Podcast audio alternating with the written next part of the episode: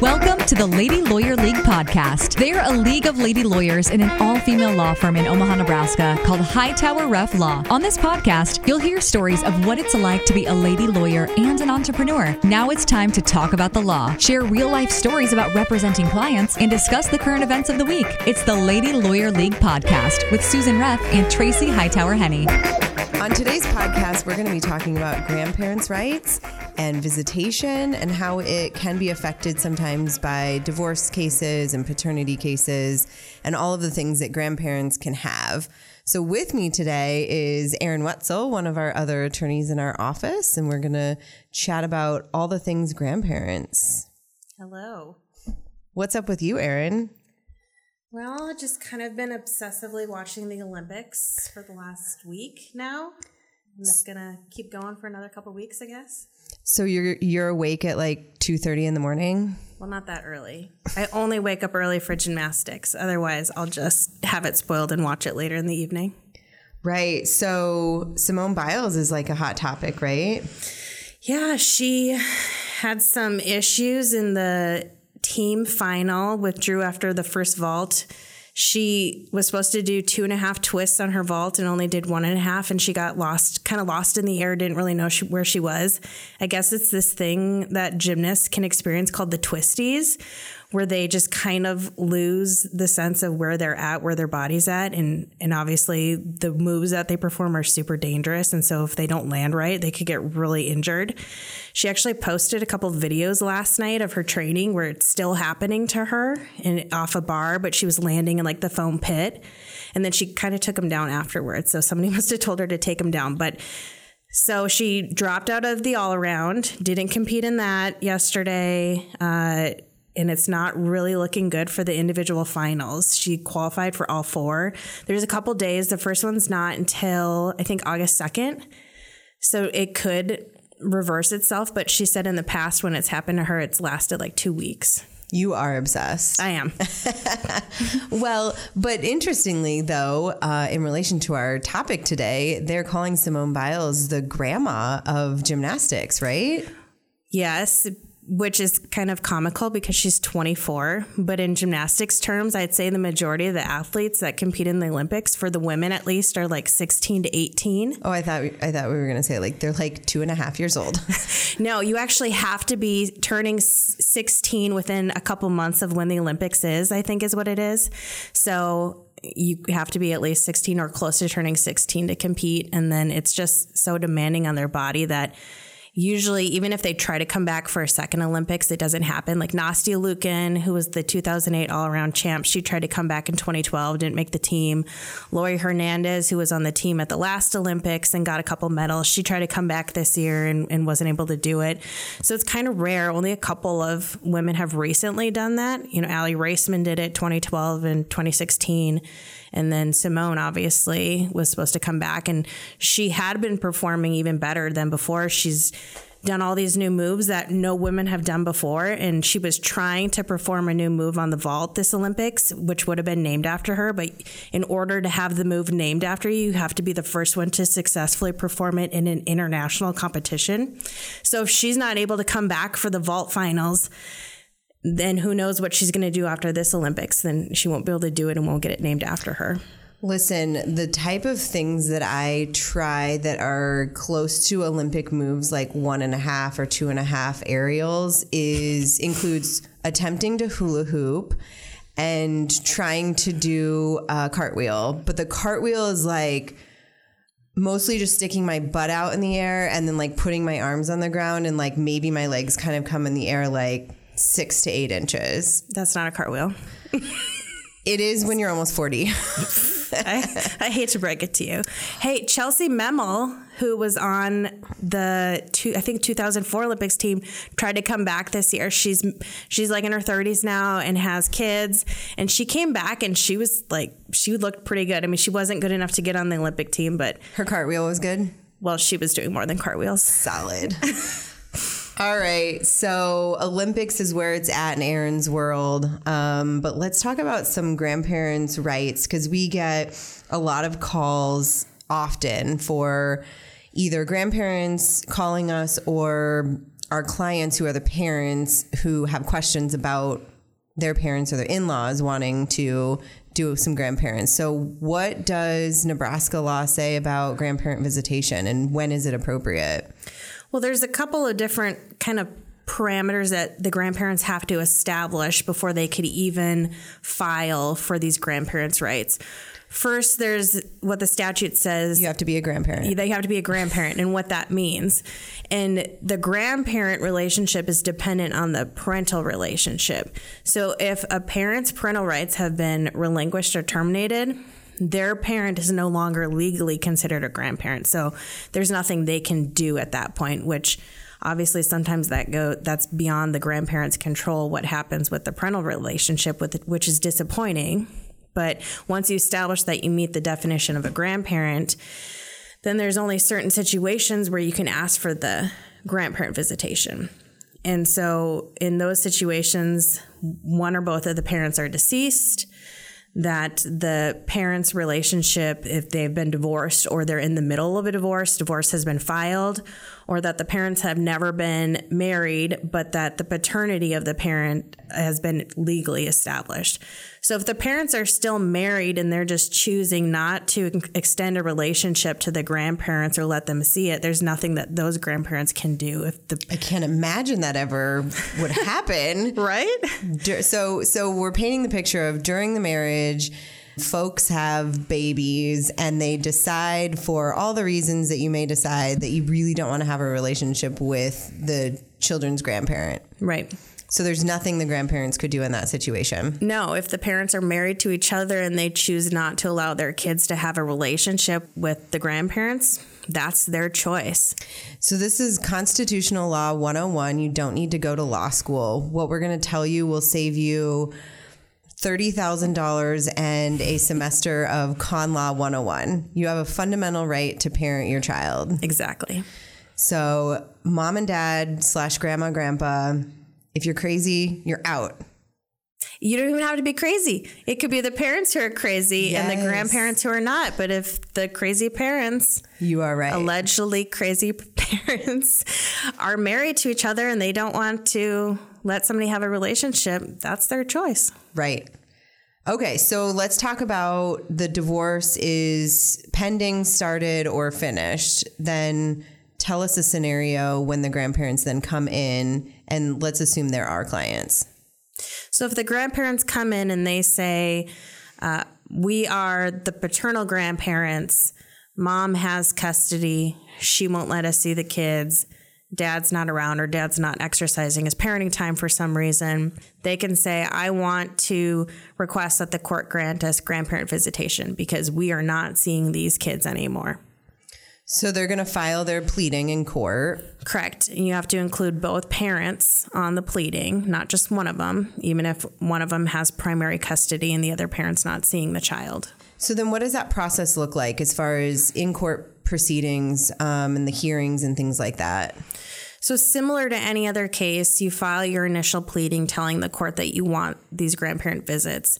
You then have to serve both parents with a copy of what you filed, and then those parents have the opportunity to respond. They have the 30 days from the date that they're served to respond. If they don't respond, then you can ask for a default hearing telling the court that they haven't responded appropriately and that you're entitled to the grandparent visitation. If they would respond, then eventually, if there's not an agreement for the grandparent visitation, it would get set for trial. So if we have the grandparent and it's a paternal grandparent, why would the court give that grandparent visitation if otherwise during dad's parenting time he can just have the kids spend some time with their grandparents?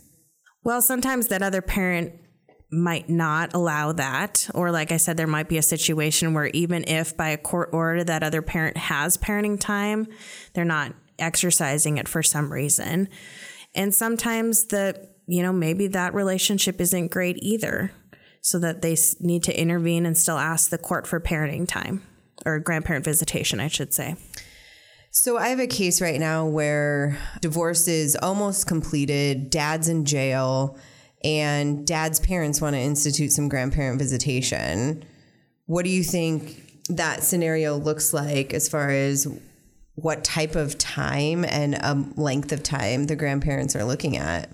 Well, if the grandparents can establish there's there's a few things that the grandparents have to establish beyond meeting those criteria for what the parents relationship is they have to prove to the court that there has been some type of significant beneficial relationship between them and the children prior to this filing in the past, and that it's in the best interest of the kids to continue that relationship. Additionally, they have to prove to the court that whatever visitation they want or they're requesting is not going to adversely impact the parent's relationship with the child. Because the court has said like you said parents have a constitutional right to parent their children. That's the most important relationship is the parent child relationship. And so if the court would find that the grandparent visitation could affect that parent child relationship adversely they're still not going to get the parenting time Additionally, if you have a situation where the grandparents are have never had a relationship or not a good relationship with the grandchildren, they're not going to get parenting time just because they want it. So it's on the grand grandparents to prove that those conditions exist in order to get the court to agree with them that they deserve the grandparent visitation. It's their burden. Yes. Also another piece of constitutional law 101. What type of burden is this? So, in a grandparent relationship case, it, you have to prove. I believe it's the clear and convincing evidence. Oh, it's not strict scrutiny. No. I think that comes from a case law or something. That was also bar exam 12 years ago for me. So for the the standard that you have to prove in court, you know, I think the one that everybody knows about is the beyond a reasonable doubt. That's the criminal law one, right? Right. Then there's that's in all the TV shows. Right. Yeah. And they probably use it even when it's like not appropriate. Right. And and that one doesn't apply ever to any type of civil cases. This is a civil case. Um, in civil cases, you usually have by a preponderance of the evidence or clear and convincing evidence. No one knows what any of that means. No. Sometimes lawyers. Sometimes we do. It's hard to explain that. Well, we know what it means, but oftentimes, like, the lawyers on the other side are like, what? What are you even talking about? You basically have to prove to the judge that your evidence and what you're saying is likely true. Is good. You have to convince the judge with clear evidence. Right. Um, okay, so you use the phrase significant beneficial relationship. Yes. How, what types of things do can we use to prove on behalf of the grandparents? So, one of my cases that I had recently, the paternal grandparents, their son had been in prison, and when he got out, he had moved somewhere they didn't know where he was. Well, while he was incarcerated, the mom and the children were actually living in their house, and they provided daily uh, childcare for the children while mom was working. And then she eventually moved out and they were still providing daycare and financial assistance to both her and the kids. I think they even had the kids on their health insurance at some point. And she ended up meeting somebody else and starting this new relationship. Well, when she started this new relationship, she kind of started cutting off that relationship more and more. And then when dad was released from prison, she was worried that they were going to allow the kids to see dad and didn't want that because he was not in a good place in his life. And so she totally cut off the relationship at that point.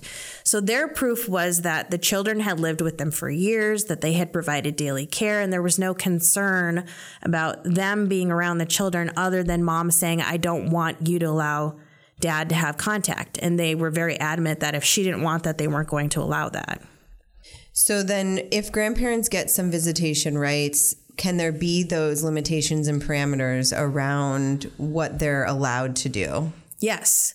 So in that case, we didn't go to trial. Mom after she got served with what we had filed in court, she reached out to the grandparents and they worked out a schedule on their own. They then both communicated that to me and I drafted up the agreement. And we have that in there that the grandparents agreed to not allow the kids to have any type of contact with dad, whether in person or by phone, that they agreed to not talk about any of these past disagreements that they had had with mom and that they agreed to not correct the children when they called their new stepdad dad. Oh, wow. Very specific. Yes, it was very specific. And so you were able to settle that without having a trial or any sort of court hearing. Right. Actually, in all of my grandparent visitation cases, they've all ended up settling without going to a trial. That's awesome. That's, I think, ultimately what most of our custody goals are in general. So that applies to grandparent visitation as well. Right. It's been nice because in the cases that I've had, the parent, when they received the complaint, they immediately reach out to the grandparent. Something gets worked out. We get the agreement drafted, and the case gets closed out pretty quickly. So that's obviously a lot better than somebody who's sitting here going through this litigation and has the stress and anxiety of that.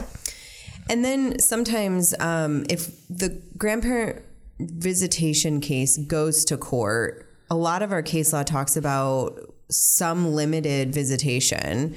So if it's ultimately up to a judge to make a decision on what type of parenting time or visitation the grandparent gets, that can be pretty limited, right? Right. You know, we kind of think of the standard parenting time for a parent who doesn't have full custody as that every other weekend, one night during the week. Well, if it's going to go to court, usually a judge is going to offer less parenting time than that for a grandparent. So, in the cases that I've had, thankfully, the grandparents have worked out more parenting time than they probably would have gotten if they had gone to court. I think we've heard some grandparent visitation rumors in some pretty high profile situations, right? Yes. Listeners should know, if you don't already by now, that Erin is the pop queen, Pop culture. pop culture queen. So if you ever are in any sort of like trivial pursuit, Erin probably knows the answer to like 85% of everything. Well, don't you remember when I won trivia for us at the bar conference because I knew all of the Will Ferrell movies? That's right. Uh, I think, did we win? We won gift cards. I think. Yeah. Uh, was Amazon gift cards. There was money involved. Yeah, they they had a person from each team go up and they went in order, and you had however many seconds to name off a Will Ferrell movie that nobody else had previously named off, and I was the last one standing out of like eight people. See, that's what happened in a hula hoop competition when I was a child. So I think I can still hula hoop. It was some swimming pool thing we were at. I think I was eight. My mom loves to tell this story. And it was how who can hula hoop the longest while everyone else drops out. And apparently here I am at the swimming pool just hula hooping while everyone else stops. So that's the same with you and Will Ferrell.